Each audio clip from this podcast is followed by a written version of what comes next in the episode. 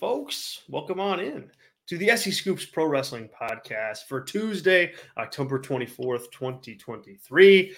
Can't believe it's almost November. I'm Zach Haydorn. That's Tyler Sage. Tyler, we had a good day today for Arsenal, right? W? Yes, it was great. I definitely was not watching it while driving a vehicle, but you know, that was that was in another state, so where I currently. You wouldn't think of doing something like that. I know. No, you. I wouldn't steal a movie. I wouldn't, or I wouldn't steal a car. I would, you know, that old like Yes. the Matrix soundtrack. Like Yes. I wouldn't watch a game on Paramount Plus on my phone, and then be very excited when the yeah. So great day for Arsenal. Probably Dude. you know coming through first in that group would be great. Um, so, Oh, that'd be amazing. I got worried there at the end, man. When it, when they Mhm. punched the uh, the ball over, I was like, "You just Yeah. punched it into right into the net, didn't you? Didn't you Yeah. just do that?" And then thank, Yes. thank goodness you did. But Yeah. um, well, guys, thank you for being here. We certainly appreciate it. Uh, we are here every single week, uh, Tuesday nights, right here, nine Eastern, eight Central on the SEScoops YouTube channel. Um, talking the week in wrestling. We'll talk big shows. We'll preview big shows. We'll talk about the news, but mainly we want to talk to you. We want to talk to you. And so the chat is rolling right now with Tracy, who's representing three different people today Tracy, Sean, and Zach, all rep by Tracy. Tracy, what's going on? Thanks for being with us. Appreciate it. Sean's here for a little bit. Uh, welcome, Sean. Um, and welcome to all of you. Uh, as I said, we're live every Tuesday night. If you can't watch us live on Tuesdays, you can get us later, obviously on YouTube with the, the replay, but you can also find us as a podcast. This exact show in podcast form, wherever you get your podcasts, um, the Wednesday morning, right after. Uh, this is live there on your feeds, so you can check us out. Keep in touch with what uh, with what we're doing here on the show, and hopefully catch us live uh, live at some point. Um, we have our super chat open and available. It helps keep this show going, um, and it's a it's a, a great way to support the podcast on, on a week to week basis. We certainly appreciate it. A lot of you guys have just been wonderful with that. Um, and as always, we will read every super chat on the show. We will um, answer every super chat question on the show and read every comment on the show. So thank you in advance for that.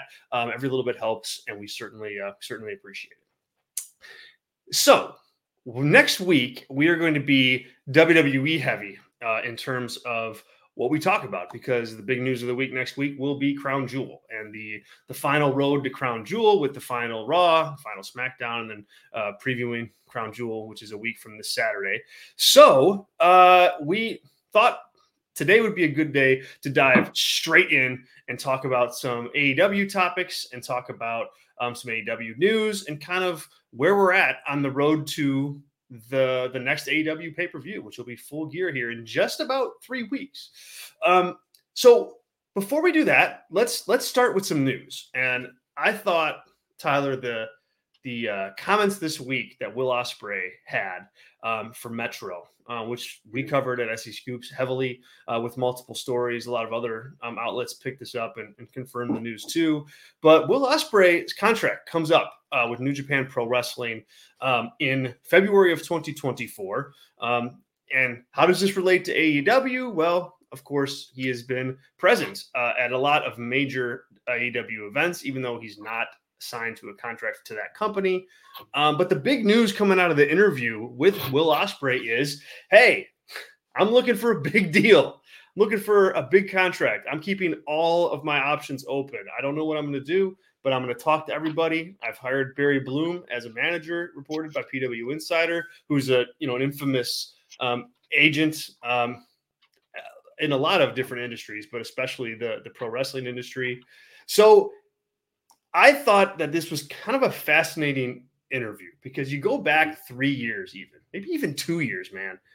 I don't know that Will Ospreay is saying that out loud. Like I just don't know that he is. I know he was happy with, in Japan for a while. He likes to do his style, uh, but you know he pivots and money talks, and his age is talking, and his body is talking, um, and there's a lot of factors here. Just curious, high level, as to what you thought of those comments and those uh, kind of his angle as to how he's approaching his uh, impending free agency.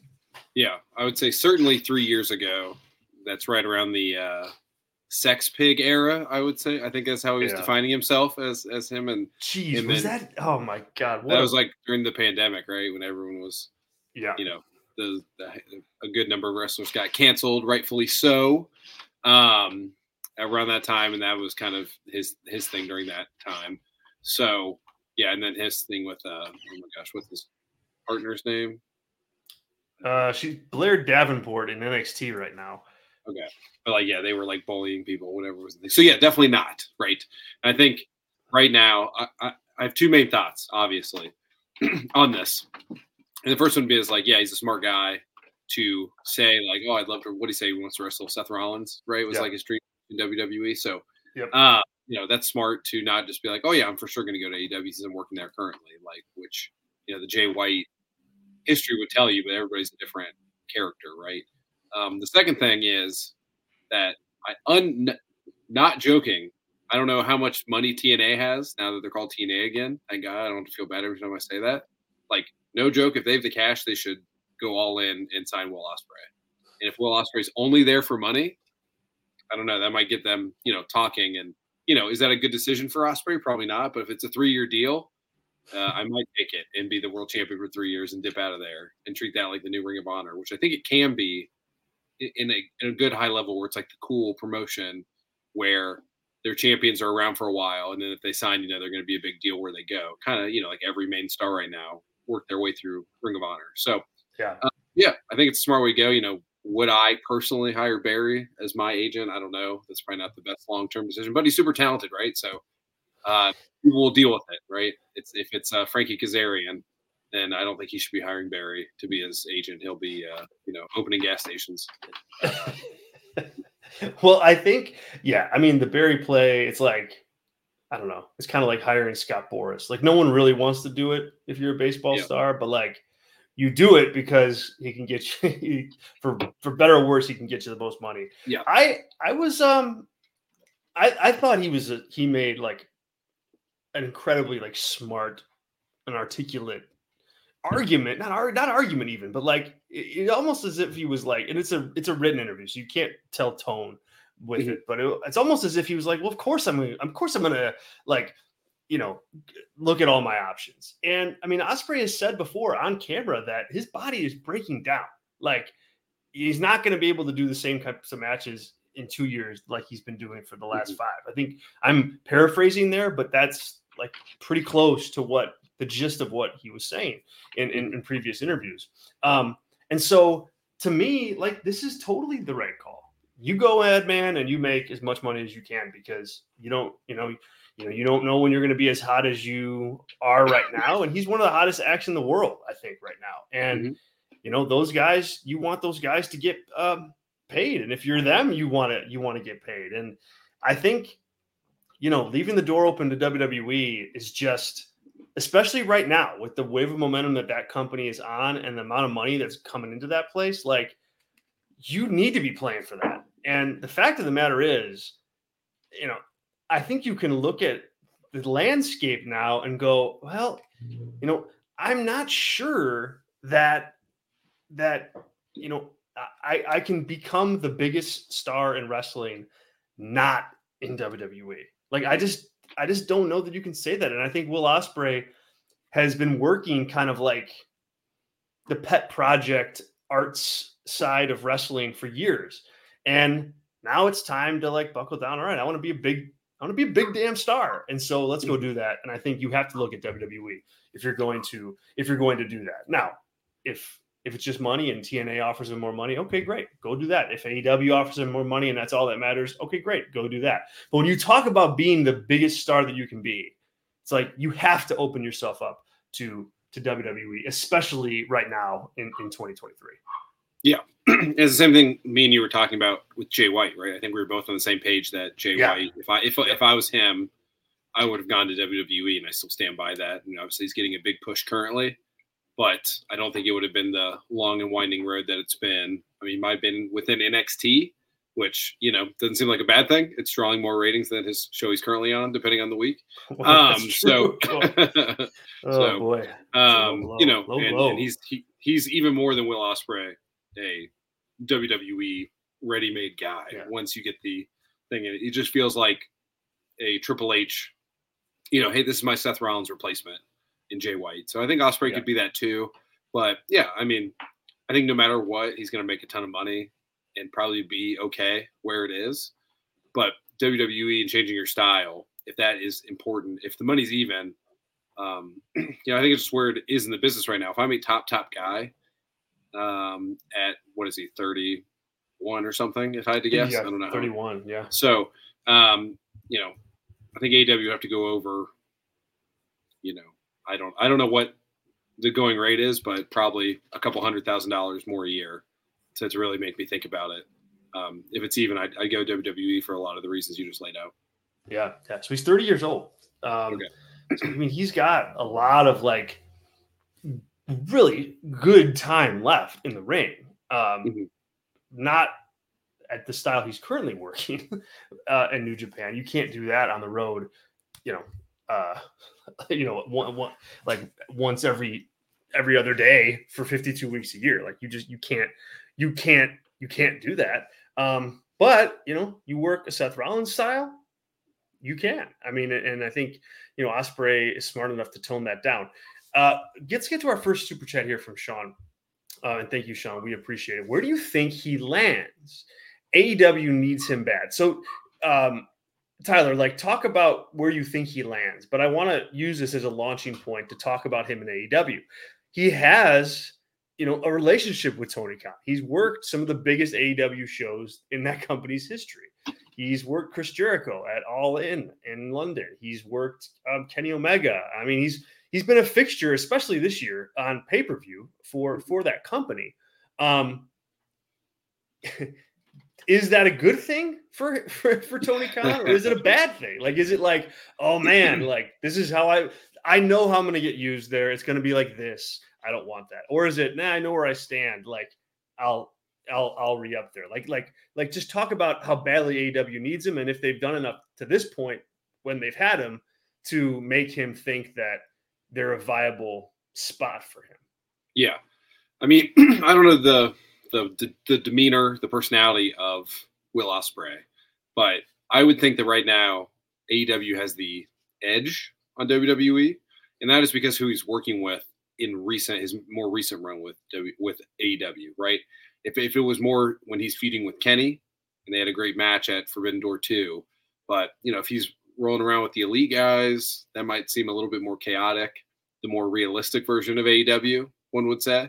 Mm. And he currently now he's working with Jericho, Don Callis.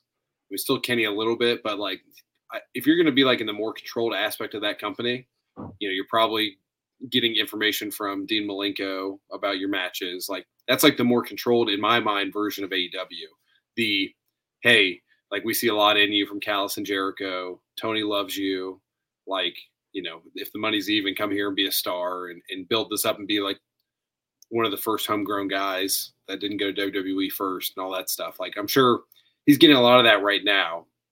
And also the flip side is his partner is in NXT. So is she enjoying what's going on there? Does she have any sort of insight, um, you know, that would make him change his mind on, hey, it's kind of like a crazy, blah, you know, whatever, right? Just like working any job, right? If someone works, if someone's really trying to get you and you don't work there yet versus you know someone that works somewhere, you're probably gonna get two different stories, right? So I think right. the rose colored glasses of AEW, I would guess, has the edge. But, you know, and for him, like, is he going to be a movie star? Probably not. Um, so he's not going to be Jade Cargill. So does going to WWE make him more money in the long run? Probably so. Just depends on the deal, right? Like, do we know, like, it's a private company. We don't know how much you get per t shirt at AEW. Um, with WWE, if it's anything like UFC, you're not getting anything, really. I mean, so you know, who knows what the corporate changing of the structure to All those little machinations are not very exciting to talk about. But if I'm him, I'm asking, and I'm getting that in my contract. Um, Yeah.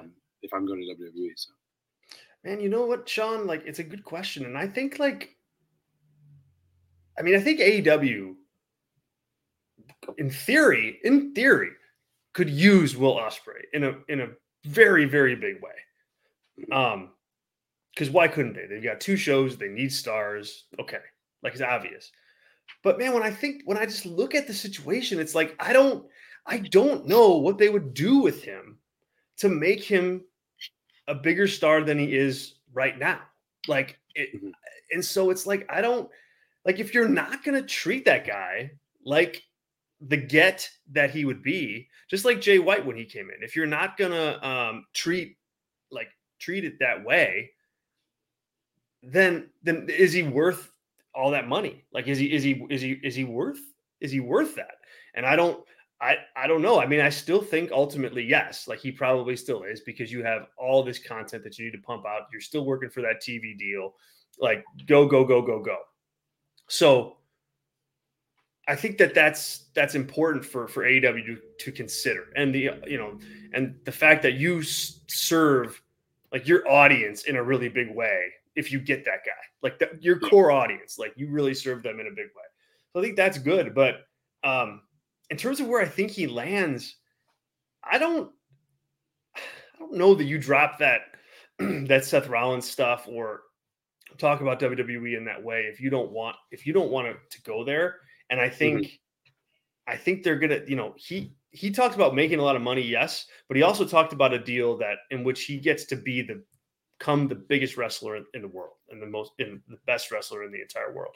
And sure, some of that's maybe just like mumbo jumbo talking, but if that's what he wants, I think WWE is that. So I, if I have to pick right now where I think he'd land, I think I, I think I would say WWE, provided you know, because then reports were in, came out the following day, the Observer, um, Insider, that they were very interested um, in him as well. So that'd be my that's my pick at this point. That that he yeah. goes that he goes with with uh, with uh, with WWE. Thanks, uh, thanks. thanks what's like your what's your percentage breakdown before we move on? Not very high. I'd say like you know 60 40. like 60 40.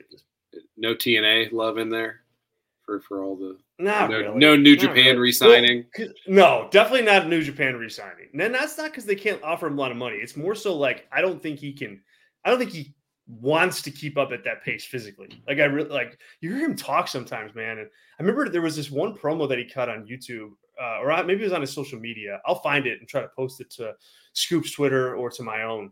Mm-hmm. Um, but he's sitting in his car, like leaving a doctor's appointment, and he's talking about like his like his his just where he is physically.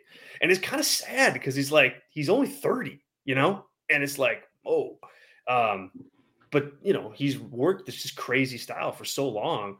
Um, it, it gets to, it gets you at some point. So I, I think more the Japan thing. It's just for that reason. And then TNA is I don't, I don't think it's a bad landing spot necessarily, especially they can offer him a lot of money. But I just don't know that they're going to be able to compete with like WWE or AEW in terms of like what what they can offer. So I, I almost like just don't even put them put them on the map just because of a mm-hmm. money, just a money thing.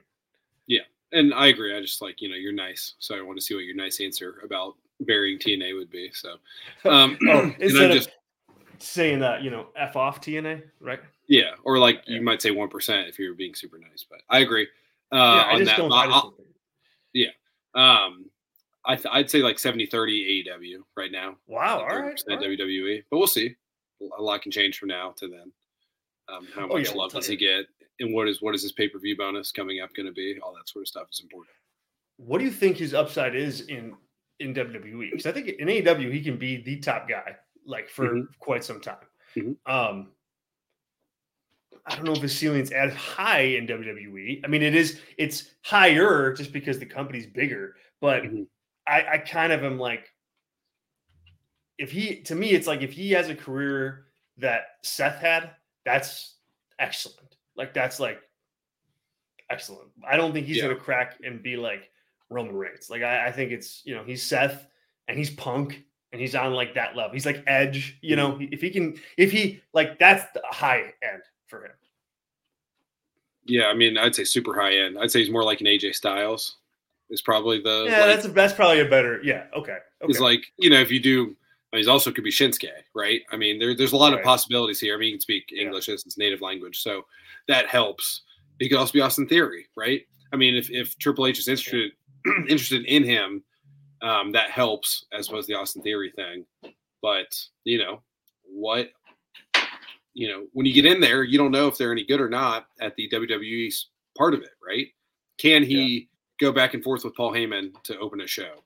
Can he talk to a crowd for 10 minutes in the middle of the ring. Like maybe. Right. But if he can't, like, he's AJ. Yeah, no, AJ AJ's can probably a better. That's probably a better. That's probably like a better Yeah. comparison. And of like AJ's what- great. Like that era, like he's a bright, shining light in a pretty bad Yeah. era of WWE. So, like, that is not a shot at AJ. That's like AJ's a TNA Hall of Famer, WWE Hall of Famer, without a doubt. So, Well, I mean, in that run, I mean, look, AJ Styles, like, I mean, he had a huge WrestleMania match against Shinsuke. he had the Shane McMahon match one year, mhm. um, but he was a he was a WWE champion for like a good chunk of time during that run. So, like that that it, you're right, it's totally not a not a knock on on AJ. It's more so. You know, yeah, I, I was too I was too generous with Seth. I mean, Seth is like a you know generational WWE guy at, at this point in terms of like his longevity and what you know the, the number of titles like Mhm. being close to on top again not roman reigns but you know not many people are so yeah i think AJ is a good a very good um comparison. probably no. James Ellsworth in the future of Will Ospreay unless Vince is somehow we- weasels his way back in power. So we'll see. yes god let's hope that that's not a thing james ellsworth man why'd you have to go and bring that up why i didn't want to get so frustrated this uh Wait till Although- wait like you know I sell vintage clothing. Wait till like forty years from now, there's like a James Ellsworth like rare vintage Yeah. for like three hundred and eighty dollars oh my gosh yeah yeah or whatever the inflation is. I guess like five hundred dollars. I guess would be the inflation probably at that point. So There are shirts out there though. There's James Ellsworth. People's paid hard-earned money for for a James Ellsworth shirt at some Mhm. point. Yeah. Oh, good grief! I did not have uttering the name James Ellsworth on the uh, podcast bingo card today. yeah, you you said Roman Reigns. I said James Ellsworth, not for Will Ospreay, but we kind of ran the entire spectrum of We did. talent. we really WWE. did. We really did. All right. Um. All right. Well, so we'll see. We'll see. I mean, it's going to be an interesting story to follow. You know, I mean, there's still big matches for Ospreay to have. You know, he's got to. I think at some point, like if if it, if it's on the table that he's going to leave, I think you you want to do Bryan Danielson against Will Ospreay. I think you want to do Jon Moxley against Will Ospreay. I think you want to do Kenny against Will Ospreay again. Like that's stuff that I think if you're Tony Khan and you're thinking that like, oh man, I don't know if we can sign this guy. That's when I do like hustle it up and like, all right, let's let's have some more pay per views or let's run it Yeah. out on Collision. Or yeah, no three matches on Collision. Yeah. Yeah, I mean, like, but seriously, like, you want to get you want to get that done under your banner um, Mhm. before before Yeah, you in your tape more. library for sure. Yeah. Yeah, absolutely, absolutely. Um, okay, let's ch- pivot. I want let's let's talk about a couple different things. We got a couple uh, uh, super chats on this topic, so I want to get to those. But I want to start before we get to it. And Matt, I know yours yours is sitting there. We're going to hit it next. It's going to be driving our conversation. Um, so thank you for coming. Um, and there's some others in there too that we'll definitely get to. So don't don't worry. Um, we saw the devil again this past Saturday on AEW Collision, and I'm just gonna leave it open ended like that. What'd you think? Is this was it a positive step for that angle?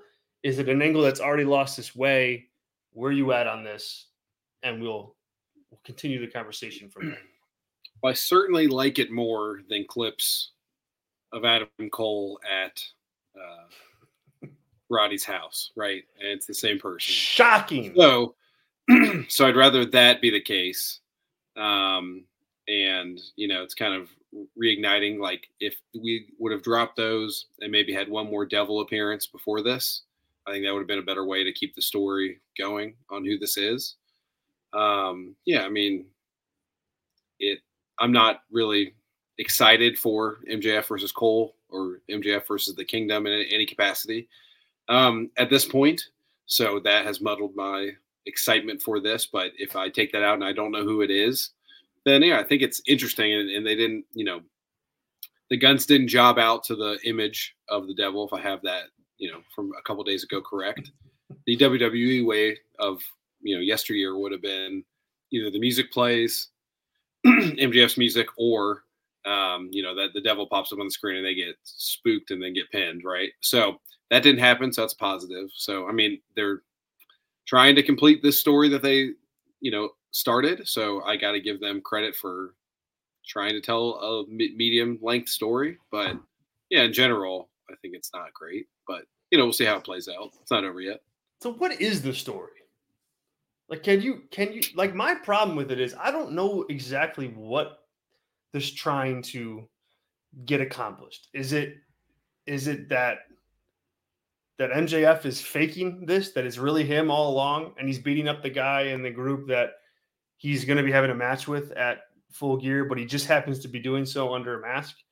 Like I, am genuinely asking, like, like, like, what is the story? If you were to explain to somebody in five minutes, two minutes, like, how do you clarify what's going on here? And yeah, I like ask you for a couple want, different reasons. I want to tell them what is happening, or I want to like give them a story, but not ruin it for them. Like, how what's the capacity of how I'm telling them? They walk into a room and the the the like what's the, going the, on here. The mask guy is on there. Hey, what's what's what's going on with this? Yeah, I would just say like the the champion's best friend is dressing up as how MJF used to present himself, the, the champion. He's he calls himself the devil. He wore this mask when he came back, and his friend is attacking the guy he's going against, and they're going to tell some melodramatic story of how he did whatever he could to help MJF even the odds, even though that was not his true intention. So it's like a you know a melodramatic Shakespearean tale of friendship lost, um, based on him acting the way that MJF used to act, but now MJF acts the way Cole used to act, and they can't coexist now because they've changed. They've changed each other too much. Is the okay. story being told? But this, but that's with the assumption that it's Cole under there, which yeah. we don't know. Yeah. If it's Roddy, so, it's a different story. It's worse. If it's MJF, it's worse than that. If it's anyone else, you know, if it's Jungle Boy in there, hey, I'm kind of excited. Let's let's get Jungle Boy cheered because it's uh, not when he comes back. Things. Yeah, yeah, yeah. So, um, but like, but yeah. this is what I can't get past, man. So I think you're right. I think you're right. Ultimately, it's going to be Adam Cole under there. But when I watch this story play out, and I can even get behind like the mystery. Like I'm a mystery guy in, in, in when it comes to wrestling stories. Like I liked the you know as a kid like the higher power nonsense and all that craziness. Like okay, like I'm good with that. Like the Chris Jericho codes, like when they would you could crack the code as to like who it's going to be, and it was Jericho and all that. Cool with that. But here it's like what? Why would what I can't get away from is why would MJF be mad that Adam Cole is doing this? Like, why would that feud them together? That's where my holdup is. It's like they sh- he should just be like, yeah, cool, thanks, man, appreciate that. I was about to go have a match with hmm. these hooligans, and thank you for helping me out. I appreciate it. Like, I don't yeah. like. Wh- where's the heat in that? If you're Adam Cole, I guess is what I'm trying to f- figure out. Yeah, I mean, the original heat. If you're MJF and you pull the, you go back to the very beginning of the appearance of this devil character, is that that is what unleashed Jay White in Bullet Club Gold onto MJF, right?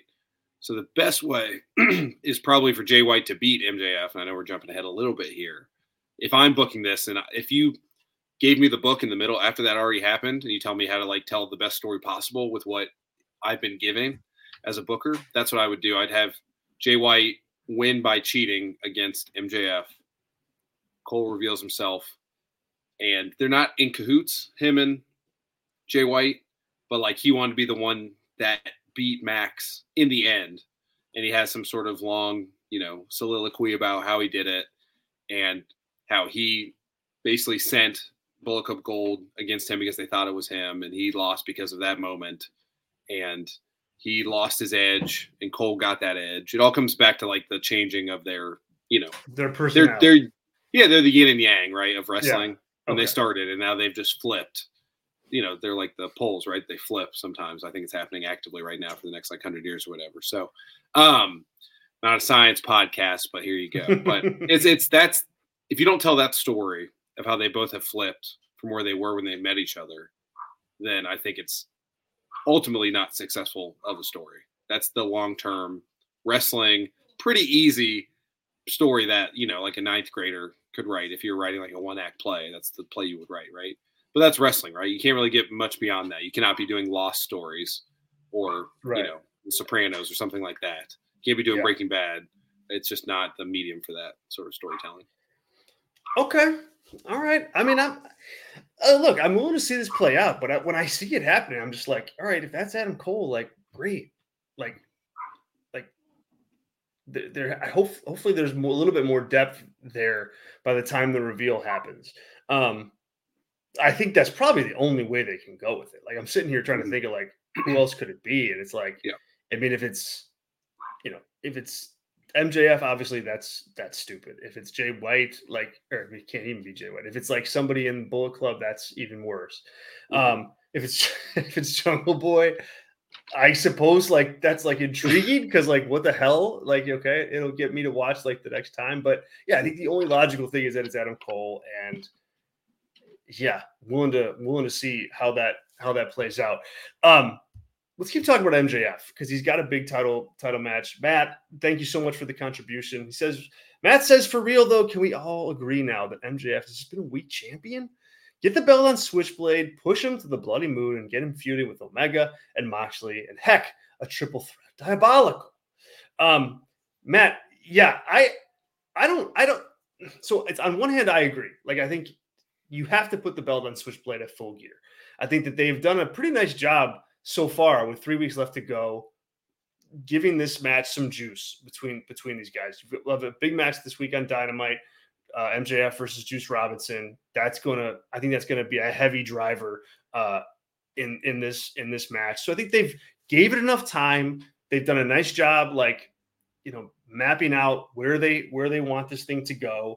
Um, but I think you do pull the trigger and you do put the belt on Switchblade just for a couple reasons. One, we talked about this last week. One, I think you just want to jolt your company with some energy and momentum. Mm-hmm. And the other reason is I think you want MJF to chase the belt as as a babyface. Like I think I think there's money there. And so I agree with you, Matt, that yeah, you want the belt on Switchblade, but I don't know that it's just it's because he's been a weak champion. It's just been a weird time with the with the whole company. Like it's I find it so hard to grade like his title run because it's been marred with like all sorts of like weird stuff, like low ratings, but this huge show, you know, in in London and then a second pay-per-view the same week.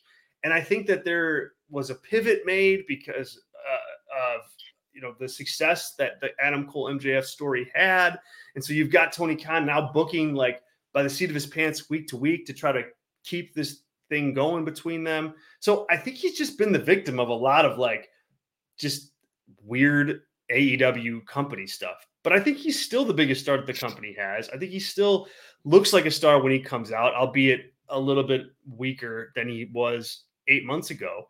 But I think if you get the belt on Switchblade and you put MJF into chase mode for for a full year, you know, or not even, and like you're looking at all in next year with him going after the title again, mm-hmm. I think that can draw big time interest and, and big time money. And the, but you know he's got to lose though to, to to get there. And so I I agree that yes, you put the belt on Switchblade and you run Switchblade through while simultaneously telling this kind of return to glory story with MJF. But that can happen at the same time. So I half agree with this, Tyler. How about where are you at? Yeah, I mean, I think we're we've both been on the switchblade. Just title change feels yeah, they right. Gotta feels, do it. They got it. Feels like the in the right time for for Jay White. If not now, then it's like a, a while away, right? It's kind of like the reverse Hangman Page situation, right? Like that felt like it was had to happen, but I wasn't really behind it, and now it feels like it kind of has to happen, but I'm, I'm and I'm behind it uh, for the character. Yeah. But like two things on this broader point here is I would love for MJF to make a story either way of hey i've resigned because i'm a babyface.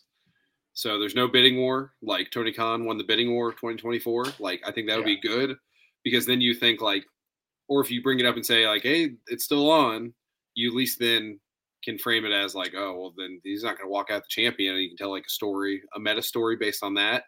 And knowing tony khan knowing the audience like that's that's a big point of making this match intriguing outside the storyline. So I, I, would love that. And if he does say yeah. does say that he resigns, I think a lot of people think that he's going to win as a result, and I think that surprise win would be a huge moment. And it, you know, because it's never happened at AEW pay per view that a, somebody surprised won a title, a world right. title. So um, I think that would be good. and I lost my second point while saying that, so it must not have been too important.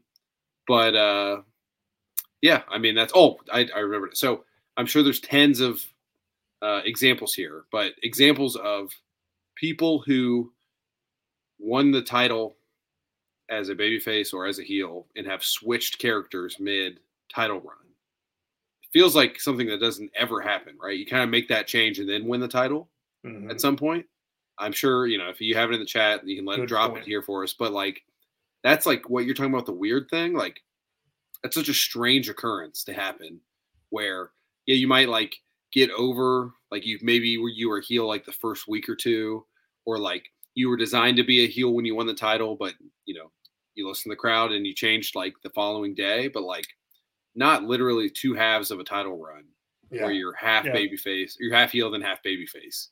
Um, it's a very strange occurrence. I think that leads to a lot of the points you brought up, where you know, a lot of us in wrestling are not advocating for like new groundbreaking ideas, right? Which which I think hurts the medium in the long run. And some things that feel like they're not working will have better hindsight in, in how they worked. But um, that's like a new thing, and that's weird for us as wrestling fans to see. And I think it's hard for us to quantify it. And we are in this way that AEW is like not firing on all cylinders because this is like a weird thing. And also broke my printer almost doing that. But um uh you know, it's just also not very, very well booked right now as well. But I think it's a big yeah. issue with it too. Is that just it's a strange way for a top guy to be treated from a well said development standpoint. Yeah, that's really well said, man. I mean, and I think I think it's right, and at least to another uh, super chat from Matt here. AEW is as cold as it gets, and it's uh, it's my preferred company. And it sucks to see so much promise and then stall out. Main event scene is stagnant.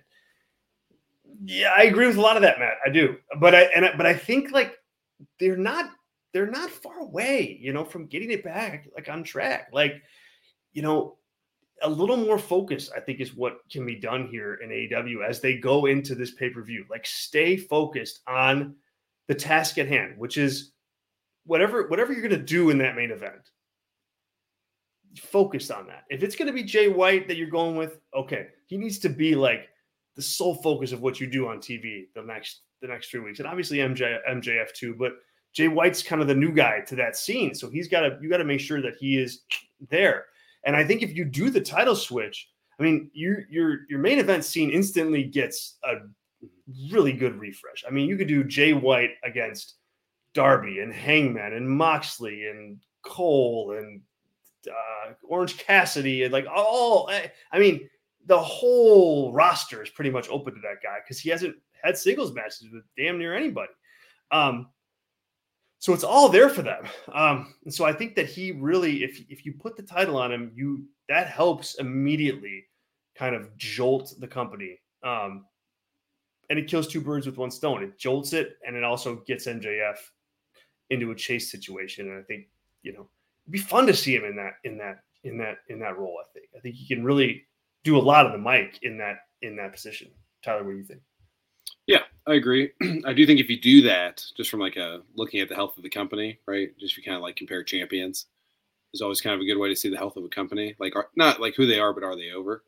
Let's yeah. say like everyone stands pat, and you have Jay White, Shida, Starks, and Big Bill, and uh, what Cassidy is international champion again. Cassidy, yeah, and then, yeah, and then and then Christian Cage, like you know, you know, uh, maybe put some not big bills as tag team champions. You know, maybe put FTR, the Young Bucks in that spot.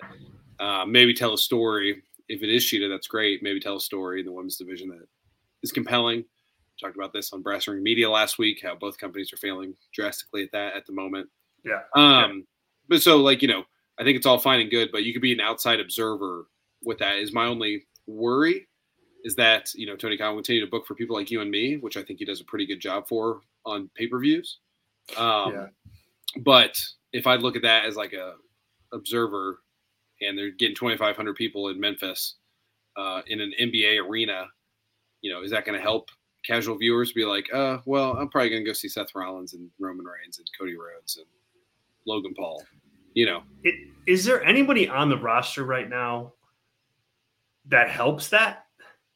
That helps that perception?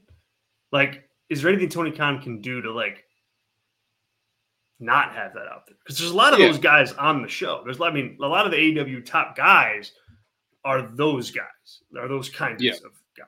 Yeah. Well, I think you just have a couple that you know maybe you have Kenny and Hangman again as the tag team champions, right? You Right, get to that right. story. You have them and FTR battle for that, and that's like feels big time. Just like have another spot where it's like, okay, this feels just eh, looking at champions. Like you can have the top guy BJ White, no problem. That's not an issue. It's just like I don't need Cassidy and Big Bill, and I like Orange Cassidy as well, right? I don't like Big Bill as a performer, but um, you know, just like have something for the casual viewer to be like, you know, have Adam Copeland be a champion of some sort, have him and Sting be tag team champions or something like that. I mean, that's kind of wild, but you know, give Sting a title on the way out. Like it just helps, like as the casual viewer see, like who's got the championship because, like, I still think that works in modern wrestling. Oh, yeah. that don't know Oh, the yeah. product. Like who's walking around with a belt and not everybody because then it's all doesn't mean anything. Right. But if you if if I see two people per show with a belt, like Raw last night, right? Who who do we see with a belt? Uh, you know, we saw the Judgment Day, but you don't even really see their belts when they're talking. Judgment Day, then- Seth Yeah, Seth, backstage, and and, then yeah, and, then, Rhea. and Rhea. So I mean, and that feels just like you know, just to compare it again, not quantifiable, but the vibes aspect of that. As a casual viewer, those people feel like champions, and now everyone's walking around with, oh yeah, that's the mid Mid Atlantic NWA second second division tag team championship right there. So you know that's why Yeah. Boulder and Bear have titles walking around or whatever. So you know that's important. So I just just keep that in mind if you're Tony Khan. Yeah, good. Well said. I, yeah, I agree. I think that is that is important. And yeah, sometimes it is as simple as that. Like, man, yeah, like let's let's go see our champions, and it's Big Bill and Ricky Starks. But it's like, eh, not with FTR and Young Bucks on the roster. It's like, Mhm. you know, there there is a perception thing there. I think that's that's important. Um, one of the things I think AEW has done really well with the last well the last week, but also, you know, just in the promotion and hype is is what's what what's going to happen with Sting. Um, wrote about this on SEScoops.com last week. Uh, Sting announces his retirement eh, and uh, announces it long in advance so that AW can make a whole lot of money off of his off of his final run. Um, I think they presented that in a very effective way. Like I think you can lean into that. It can be a monthly thing on TV if you want it to be. Like the, the, the big bad heels trying to take out Sting. Like like that. It can be a whole thing. Mhm. Um, Tracy, on behalf of Zach, who is a big supporter of the show, so thank you, Tracy. Thank you, Zach. Um, thoughts on Sting possibly winning the TNT title at Full Gear? Tyler, what do you think? I mean, I like the idea of him winning a title at some point during this run. I think it's it's certainly an episode of Sting's career without being a Sting expert. You know, you go from what 87 Mm-hmm. to 90, probably that first big Ric Flair match. Then you have the whole rest of the Stinger era, Mm-hmm. and then you have, you know, including the the great videos on the beach, great vignettes um, from WCW. Then you have like the Crow era, the whole '97, Starcade, all that stuff. Then you've got, I guess, the entire TNA run, but you can probably break that into smaller pieces. The WWE run and this run, right, would be the big view episodes of the Sting character. I think rewarding him with some title within AEW, having him as a someone that has lineage with one of those belts makes sense. And for a heel like Christian, I think it's the perfect person. You know, if this is Orange Cassidy and he and Sting ends the TNT the year long run for him, it, it's Right. so it, it all kind of makes sense. And then you know he can lose it as his last match, and he could have a run with that belt.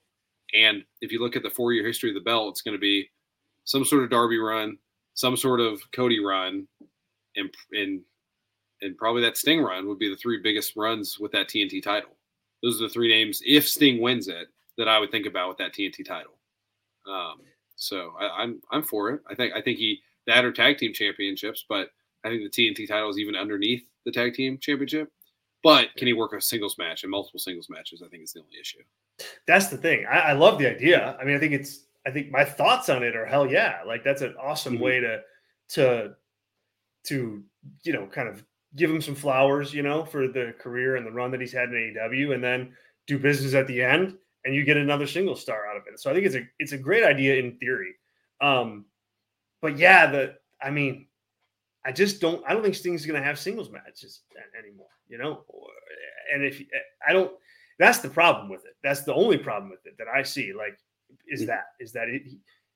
Is it worth risking you know his health at 64 whatever it is when you can just do a run with Darby and and be tag team champions maybe and and go out that way. So I like the idea a lot, Tracy. I like the idea a lot, Zach. It's just that I don't know if it's if it's um in the cards from just a just a worst thing is in his career, like and is and if it's worth the squeeze at that point to to keep to keep doing that. Um yeah, but boy, that'd be fun though. You know, I, I, guess it'd be so fun, but it'd also be fun to just see him do a Darby, you know, in the tag division. I, I, I mm-hmm. think that you can get the same thing out of it, or damn near close to the same thing out of it. You're not going to have that shining moment for the person who, you know, who beats Sting, you know, like it, you would have in a single mm-hmm. situation, mm-hmm. but you're pretty close in the tag team scene. I think it's worth sacrificing a little bit there to make sure that you get to have the full run that you want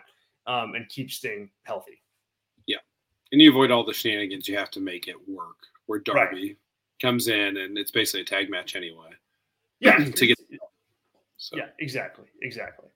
Um, all right, let's uh let's pivot to the AW women's women's division because that that's seen a little bit of back and forth um, in terms of who's on top since the summer. You know, we've had mm-hmm. like Toni Storm was champion uh, or Jamie Hayter was champion, and then Toni Storm was champion, and then Shida was champion, and then Saraya was champion, and now Shida is champion again.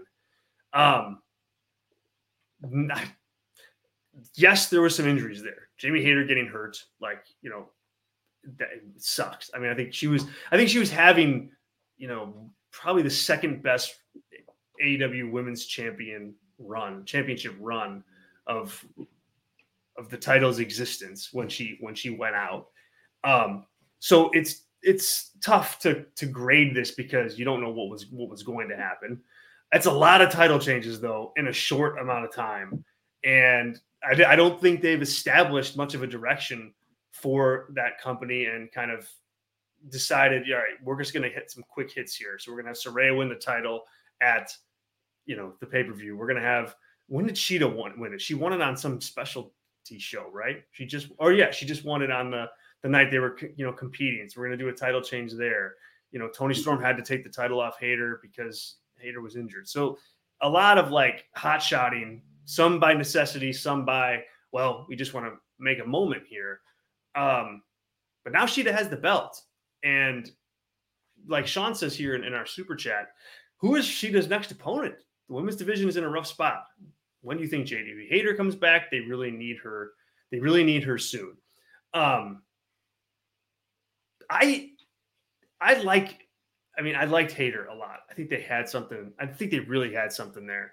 Um, but the fact that Shida's the champion right now, like it, it doesn't tell me that Hayter is on her way back soon. Because I think when Jamie Hayter comes back, she's in full babyface mode, you know, and and going up against another babyface and Shida just doesn't seem to to work. So I don't know that she's going to be back, but yes, they could use her. As far as her next opponent, Tyler, like, I, dude, I don't know. I really, I mean, you could do Saraya again, you know, I guess, and you can have that, you know, that singles match because you. Mm-hmm. Correct me if I'm wrong, but she didn't win the title in a singles match, did she? Who's Saraya? Yeah, no, no, no. Yeah. Uh, Shida. I think it was think, like a multi-person match, wasn't it? I think she did win in a singles match, but I'm not super confident on that. Okay. Well, you can do that match again. And I think mm-hmm. that'd be that would get my vote at this point because I think that's the only thing in my head that kind of makes sense. But this division is all over the place right now. Toni Storm is in a weird spot. Um, you know, Saraya is, I think, in a good spot, but she, you know, is kind of on the periphery of things now that she's not champion anymore you know, and then you know, and then then you have the whole TBS thing. But there's a big drop off after you know Saraya, Toni Storm, Shida. Like it's a and then and Britt Baker has been like MIA, like she hasn't even really been around. So it's a it's in a rough spot. But I think you go to like something tried and true, babyface Shida, heel Saraya, boom, you go there. That's the best I got. Uh, but it, Yeah. I, I, admittedly, it's not great. Yeah, I two again two things. I've had a lot of two things tonight. Um, I don't have any stats in front of me, but from my perspective as a viewer of AEW, I have an answer. Who do you who do you think is the most regularly featured woman on the roster for like in ring matches? You know, she has matches like almost every week, whether it's on Dynamite or Collision. Gosh, Like in the last, I don't know, four weeks. Toni Storm, right? Yeah, I mean, I would say Skye Blue seems oh, to be Blue. on. You know what? Okay, okay, that's so funny. I thought of her, but I was like, no, Mhm. certainly that's not who he's he's thinking of. I mean, she's she actively is all over that damn show. All yeah, and she's active in a heel turn, and Shida just won the title, so she's someone who Shida can beat. It feels like a heel turn to give someone an opportunity. She's been on the roster a long time. Okay. She was she was like a jobber who has worked her way to that point. So it's like it seems like a thank you, like an LA Knight in a very small version of it, right? Of like, hey, here's a title shot for you at a big show. is what I think is going to happen. Now, is that what I would book? No. You know, my second thing would be, again, I like that, by the way. I mean, I think that that works because I think Yeah. it does two things. Two things. One, you know, it gives Shida a fresh-ish opponent to work with for the mm-hmm. title, but it also gives like this whole thing that's going on with like the Skye Blue character, like some added depth of like that it's not just happening, but it's happening and it matters because she has a title shot now Mhm. too, and like the wins that she's accumulating matters. The change in demeanor and look matter to something more uh, to, to a larger degree than just oh i want to change my gear and wear different makeup. And i mm-hmm. think you it takes it out of like oh let's cosplay around with a new character and puts it back into focus as this has to matter from an in-ring perspective and winning matches and winning titles. And this that type of thing does that. So i think it's a good idea man. You're on fire tonight dude. You are on fire with the thanks. And so it must be the all the painting. All the painting and all the the seltzers, the white can and the stuff um and the in the cold obviously you can hear. I'm dealing with still. Um and that sets up to i think julia hart who has been underutilized but is over with the crowd um sort of the way jamie hayter was when she was a heel. So i think if you julia hart and shida could be a pretty interesting pay-per-view in december match. Yeah. Um and i think she could win there too. So How crazy is you- that though, man? I mean, you just booked out like like a very, you know, interesting, intriguing AW women's title story. And look at all the women in the company that you left out of there. Mhm. Saraya's not involved, Toni Storm's not involved, Ruby Soho's not involved, Britt Baker not involved. I mean, and and so on one hand, I'm like, boy, that's rough because it's like those are your biggest women stars. But then I guess when you break it down the way you just did it, and the way I just did, it's like you're asking yourself, like, okay, are they really? You know, like maybe they're not because they're not wrestling, you know, on, on the show all the time. Toni Storm's in her own little world, and I think that's going to get over. I mean, I think there's going to be something there that you're going to have to Mhm. book at some point for sure, but it's not there yet. But it's just interesting that like that those women are not factors at the top of the division from an in-ring championship perspective. I, I don't know that that's a good thing for the division. yeah definitely not and did i i, I brought up thunder rosa right No, no Thunder Rosa. Oh. You didn't mention. it. So yeah, like where where is she also, right? I mean, uh, reporting more so than anything uh, on that, but you know, can she come back and be a heel quickly? Um, because she would obviously get cheered when when that music hits. But Right. I think she'd be a great heel for everybody. That's what you need more now than anything. Because you have Shida, you have Toni Storm, and you know you have Jamie Hayter when she comes back. Those can be three babyface women for a long time. You need to re-solidify who your top heels are. Because Britt's probably not going to be one, and you know, of everyone I named, she's the worst worker of, of the bunch too. So, Yeah. um, Yeah, man. I mean, gosh, that's just such a. I mean, there's there's some talent there. I mean, Julia Hart is somebody that I would I would I think I agree that it's a good it's a good to call her out. I mean, either a heel or, or baby face, I guess. But I think mm-hmm. she works better as a heel at this point, aside from the fact that people I think genuinely like her, you know, and want like yeah to see her kind of do her thing. But I want someone in that women's division to go on like a Samoa Joe 2003 2004 ROH title run of just mm-hmm. The kind a little like Shida did, except it didn't wasn't really the same because it was pandemic and nobody was mm-hmm. around. Mm-hmm. But something like that, where like because that title reign with that Shida had that first title reign, she wrestled everybody. She had good matches with with everybody, and then when she lost the title, it was like it felt right. Like it felt like this mm-hmm. is the time. Like we got to go with Britt Baker here. You yeah. know, I think she's like the Drew, the Drew McIntyre of yes of that, and she took you know, out the whole in future NWA women's women's division during that. yes, I mean, but it's true. But I mean, but I think it worked. Like even with no mm-hmm. nobody there, like I still remember that title run because it was one of the you know top things on you know, and it's it's all a messed up time, so it's hard to look back with anything like of substance. But it's something that I remember from that era of AEW, and part of it was I think the simplicity of it. This is the champion, she's the best, and people are going to challenge her for the title. And then you work your stories out from that initial premise. And instead, the women's division now, it's like Toni Storm is doing her thing, you know, and the Outcasts are doing their thing, and Skye Blue is like doing her thing. And, you know, then you've got Julia Hart and the House of Black, and that thing is happening over there.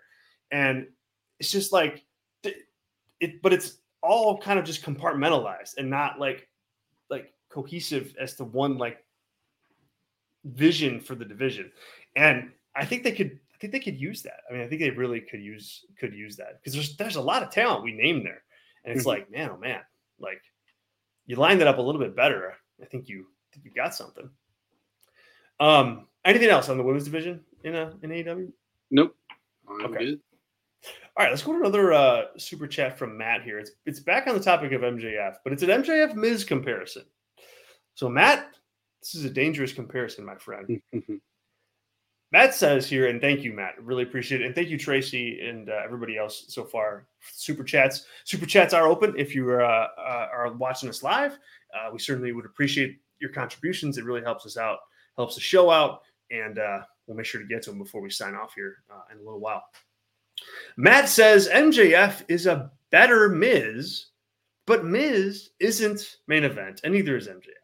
Mid card heel, upper card when needed. It's just clear. I wish it weren't so, but I love AEW too much to see the main event scene suck so bad.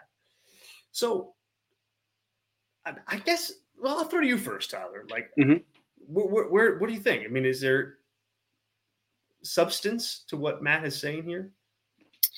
I mean, I think the main event scene is not in a great spot at the current moment. I, I like the feud between Jay White and MJF. Yeah. Um, but I think that's been the case for a long period of time where it's like, hey, you win the title, you go through one to three major challengers, and then you lose to someone who feels like it's their time. It just feels like if you're in the business, if you follow the business, if you're a fan, you kind of get the cyclical nature of the title scene and I think that has hurt it. Um, you know, look at the Roman title run as as an example, right? Of like, you know, not it's not been perfect, but we thought it's going to end twice now, and it hasn't.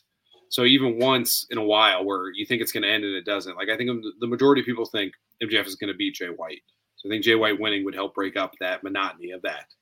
Um, yeah, yeah, yeah. So I agree on that front and the predictability of like, hey, I book my champions like three years out at a time is not really the best way to do business, in my opinion. It's you got to go with who's hot and make it count. And uh, you know, and then MJF being a mid card heel, you know, I think that's I disagree. I think MJF's the top guy.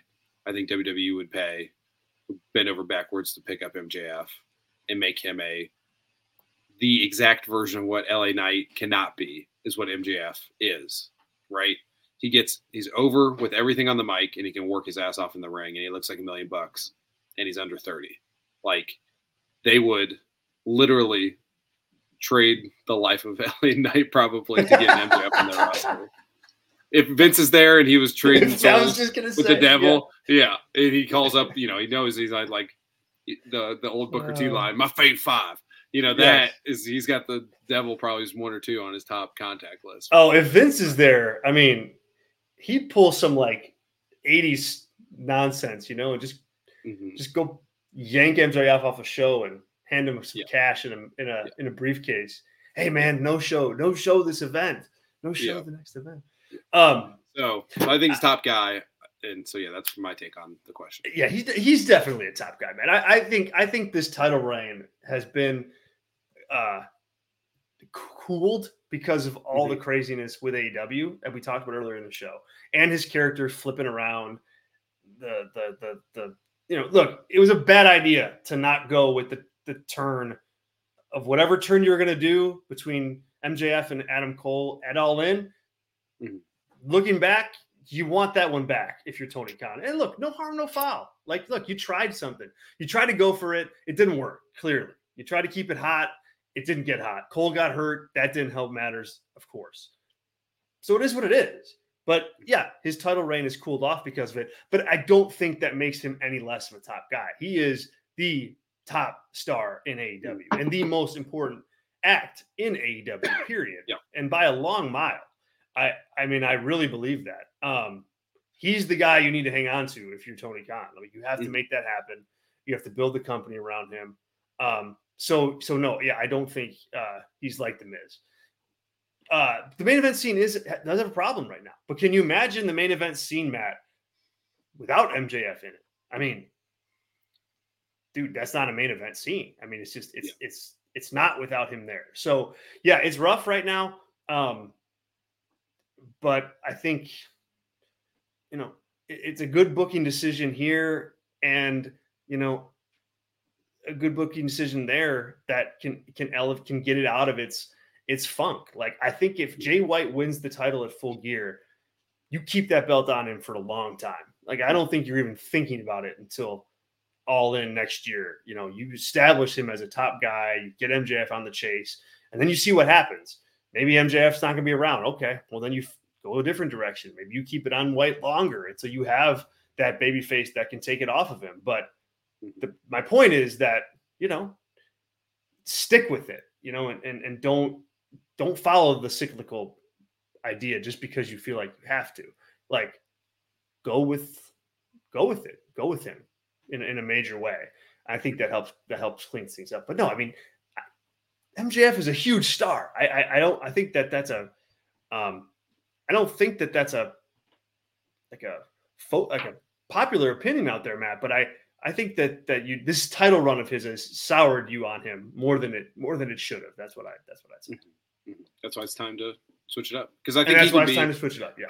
I think he could be like a pseudo Undertaker for AEW, where he doesn't really need the bell ever, but Yeah. it doesn't matter because he's that big of a star, and whoever he's feeding with, it feels important. Yes, exactly. Exactly. I mean, he's I mean, do you still are you still of the mindset or are you of the mindset that he has signed with AEW and is with them?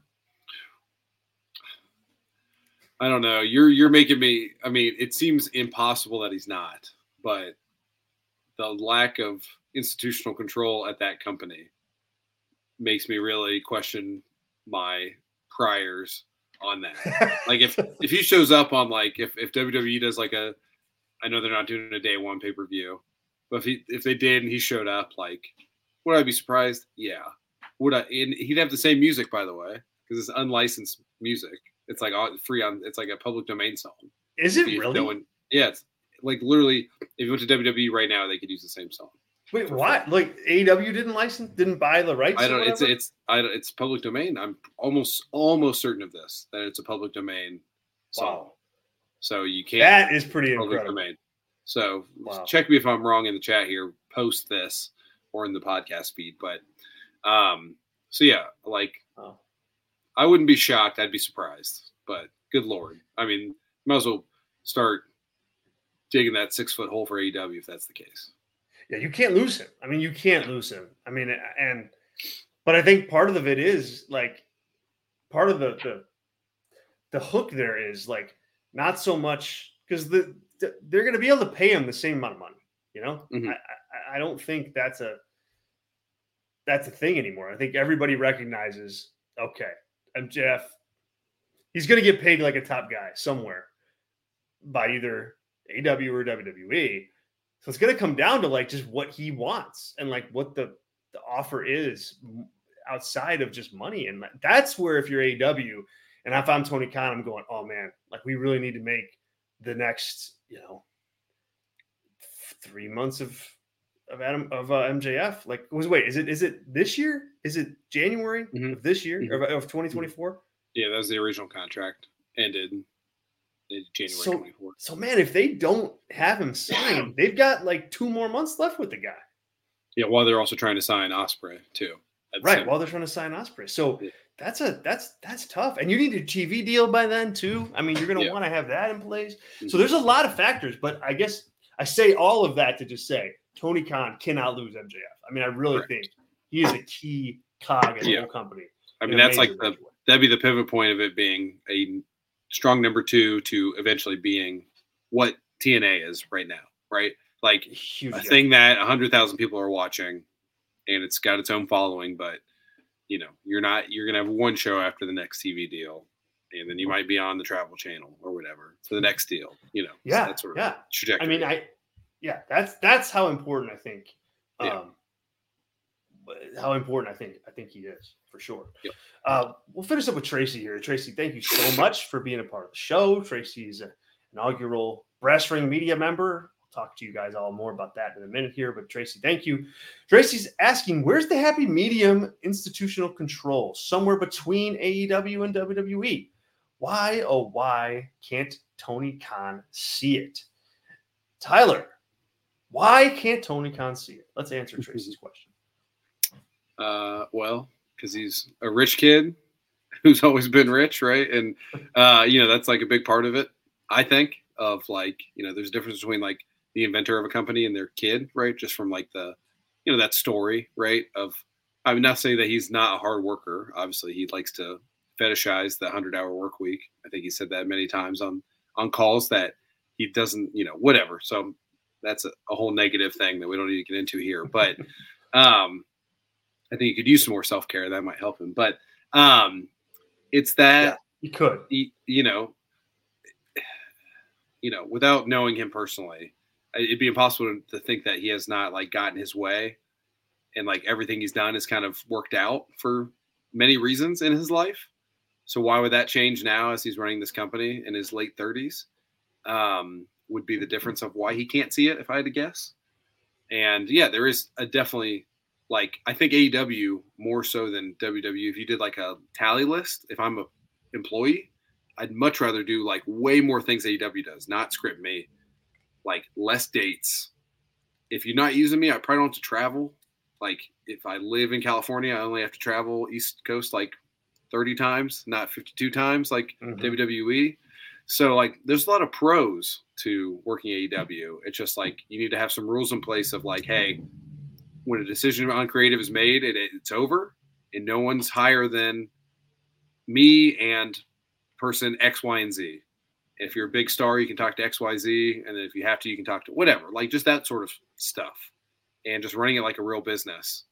Um, it, it's there's it's really low hanging fruit. That's why it's so frustrating, and I think you would agree with a lot of that. But you know, WWE is you work for a big corporation and you're not an employee, so that sucks. So you know, there's Yeah. there's a lot of uphill battle with that too. That's like not ideal. So You're exactly right, and I think, I think part of I think it starts and and ends with like the fact that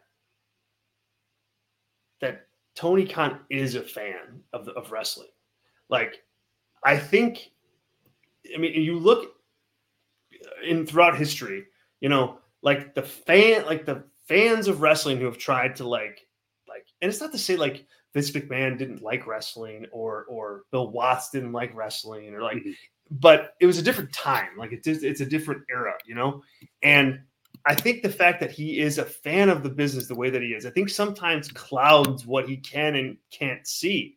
Like I think he's like, I love matches. I love these good matches. This is what I love, and this is why. And like, I think that for for a lot of AEW, that's a really good perspective to have, especially at the mm-hmm. beginning when you're like, we're creating this new company and we're gonna refocus on what wrestling is and why everybody likes wrestling. Like that's a that's you know, it's easy to say that because it's an easy, not easy, but it's like a it's an easy thing to look at and go, okay, let's present wrestling this way. Mm-hmm. And let's become a number two because we've got some money, we got some big stars. It's the right time because people are paying for TV money. Let's do this. But they're not that company anymore. They're not like that. They've established who they are, who they are. It's now about you know becoming a product that can exist 52 weeks a year on a regular basis. And I think as a fan, it's I think it would be difficult to go, well, you know what? No, let's not do that cool Bryan Danielson Swerve Strickland match because that match makes no sense in the, the cadence of what we're doing week to week on television. I like that match a lot, but it doesn't make any sense. Vince, he couldn't have cared too less about that. It's like doesn't make sense. We're not doing it. Like whatever. Like for better or for worse. And sometimes he said that about matches that did make sense and just didn't do them. So it's like it flips both ways. But I think that's a big reason why like television isn't, you know, cohesive. I think it's a big reason why he has a problem throwing his weight around as the leader of that company because he's a fan of these guys. He likes Chris mm-hmm. Jericho. He likes CM Punk. He, you know, the Young Bucks are awesome. I love those guys. Um, it's why I think lesser talent, you know, gets sometimes propped up as something bigger than they are because he less he likes them. I like Joey Janela. Let's sign him. Well, Joey mm-hmm. Janela is not, you know, a national TV guy. Like that's yeah. not him. You could like him, but he's not that guy. So I think that's one thing. The other thing I think is, you know, uh, the company got too big, too way, way, way too fast, and he got spread so thin. Where I think that you can check maybe your your worst instincts when you're bu- booking one two hour show a week, but when you mm-hmm. are booking two two hour shows a week, a Rampage, twenty five matches on ROH for a while, AW Dark and Elevation you you you I think you lose institutional control in that. It's like you're spread too thin. You can't have institutional control because it's you're too big, you know, so you can't you can't manage things the way that you want. And I think that's that's how, you know, he got there. So how can he how can he get it? I think you know, I think someone to me it'd be like hey Tony, look, we know you love wrestling. Like that's we get it. We, we, we get that um, we don't need somebody that loves wrestling right now. We need you to to to sit off social media for for, for six months and book this show so that it makes the most money possible. That's that's what the company needs. And so maybe that's no cool Bryan Danielson matches for six months because we want to do a really, really cool one in month seven. Like, I, I think once you establish that, hey, I'm not this guy who's just a cool guy who's friendly and likes wrestling, you start to get a little of the control back mm-hmm. because mm-hmm. I think it's and it's not even that they disrespect Tony Khan, but it's just I think some of the talent are just too much on their level, and so on his level, and so it, it just muddies muddies the water a little bit. That's all. I don't know. What do you think? Uh, yeah, I agree 100. percent Also, like the booking of it, you know, he's a ECW in the late 90s guy, right? Would be his number one promotion. That's where he went to one of the shows. He's, he's talked about that when he was a teenager, right? Yeah, so, yeah, right. His dad took him, I think. Yeah. Instead of doing a show like that, which kind of AEW has been and always has been, not as much of the hardcore stuff. I mean, there's lots of hardcore stuff, but take an era from, you know, a hot period of WCW or WWE and and yeah. mold yourself on that product that you maybe didn't love and see how that goes for you. And like yes. you said, it's all the same sort of thing. But like mold yourself over, you know, some some company, some era you don't love. You know, the the 04 to 06 WWE you might hate, but they made a ton of money and made a lot of stars in that era. And I think doing something like that might be a good choice. And that not everything you don't have to have a Dominic Mysterio on a pole match You know, that'd be great. I'm sure AW would love that. But uh, yes. you know, take how many stars they made, how they did it, burn some tape, spend your hundred hours, maybe spend 40 of those hours on that next week instead of booking Ring of Honor. Yeah. Yeah. And because I think you're right, man. Like the there's a lot of pieces of AEW that I think are are you know they're they're good in theory. The promos, great. Like let these guys go. But you gotta you have to have control over who has the ability to do that and who doesn't. You have to know that. It can't be ch- carte blanche. Okay, everybody gets to cut that promo. There's like define what that is. How do you get to be a guy in your company that gets to be the guy that gets to cut his own promos? What does that guy look like, and how do you get there? Like I think it's that type of control. I don't think you can snap your fingers and just get it back, but you can in steps. And you know, look, the other thing I want to just throw out there too before we before we wrap up, and we're gonna wrap up here in a minute, is like you know Tony Khan built a like a uh, in a very short amount of time, like a viable number two company from a you know not from a ratings perspective or from a revenue perspective, but from a talent perspective. Like he can attract top wrestlers in his company for whatever reason, creative freedom, contracts, money, dates, whatever. That's it. That's important, and there's there's a business there for sure. Um, but this whole thing with AEW was not going to come off without a hitch. Like it wasn't. It never was going to be like this perfect thing. I think they're going through a rough patch right now. Clearly, they're not selling a lot of tickets. The ratings are what they are.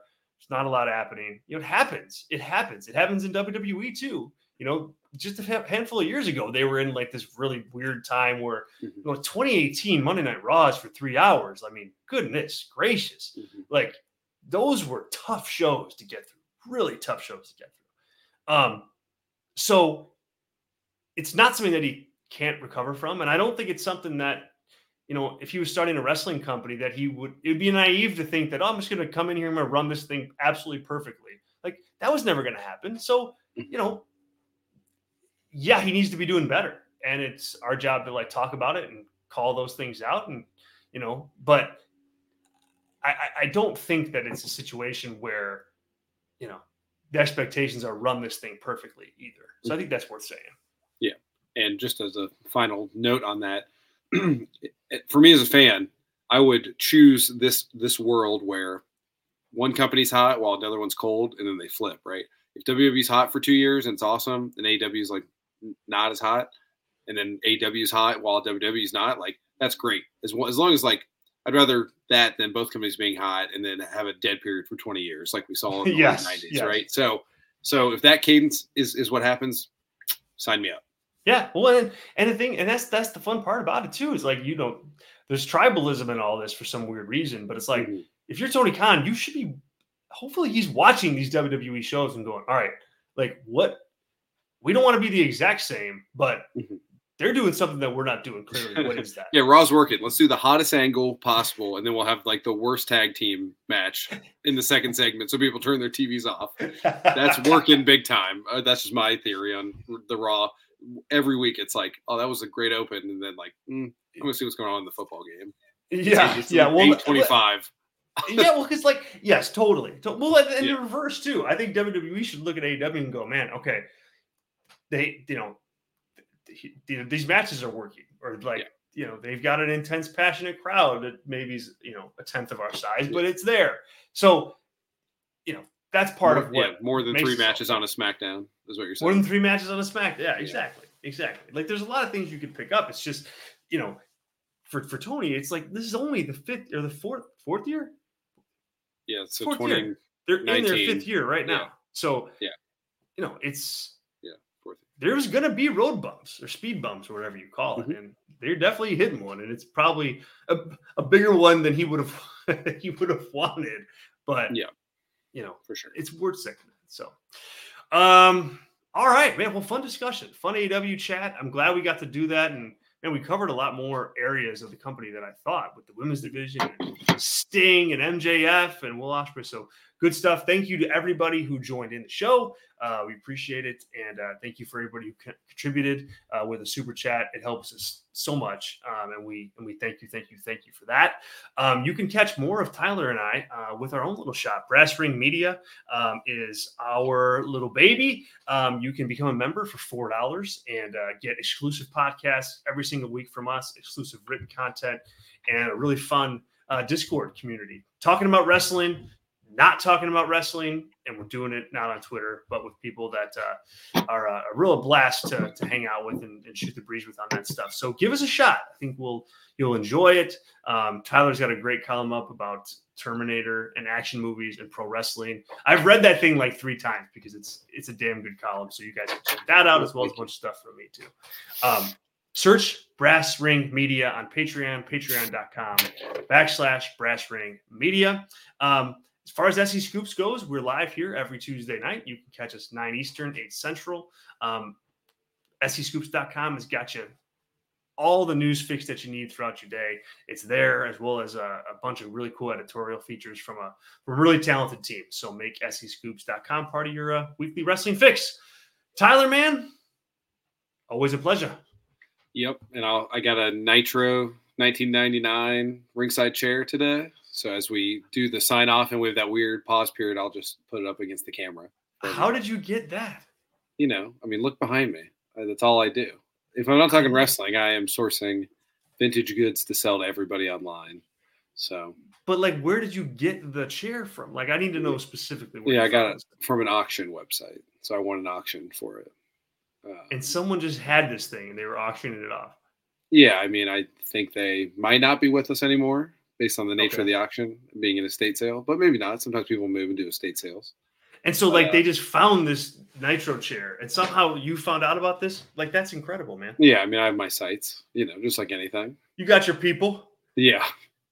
I think I get a whole dungeon full of crap. I, I think I got a, a tick toy from the '90s that's sealed. You know, I got a, a case of this thing. Oh, there so do you ever so. like just buy boxes of stuff that you don't know what it is and you're just buying it and like whatever happens to be in there? Um, in there? rarely. I just, I mean, this is more like Brassring Media, so this might be a good like Tyler's pod talking about yeah the right, world right, of right. dealing stuff. But I just bought a, it's twelve hundred pounds of clothes. I got it for two hundred dollars. So I'm gonna go pick that up, and then hopefully there's some sellable things in there. Doesn't have to be much. So as long as there's you know a couple hundred dollars of profit, it's a win. If it's more than that, then that's a huge win. So, um, but yeah, it's a lot of clothes. It's like vacuum sealed in a bunch of bags. So Holy hopefully God. they're not all Old Navy blouses, but they could be. So we'll Tech see how vests. Yeah. Amazing. Wow. Yeah. All right. Well, I want to hear that story what happens too. But yeah. show us that chair. Well, Thank you everybody yeah. for joining the show. We appreciate it. Um, we'll be back next week, Tuesday, 9 Eastern. Look at that baby. Good Got grief. the vagina logo and everything. So wow. And there you can that. see my imprint. It was very, very comfy. So hold You're sitting after. on the chair. Okay. Yeah, I was. Right. Yeah, you gotta. You know, I live the. I live the. Fantastic. I live the life in my John Cena shirt. So you know. You can't say you don't see interesting stuff on the SE Scoops Pro Wrestling Podcast yes. live show.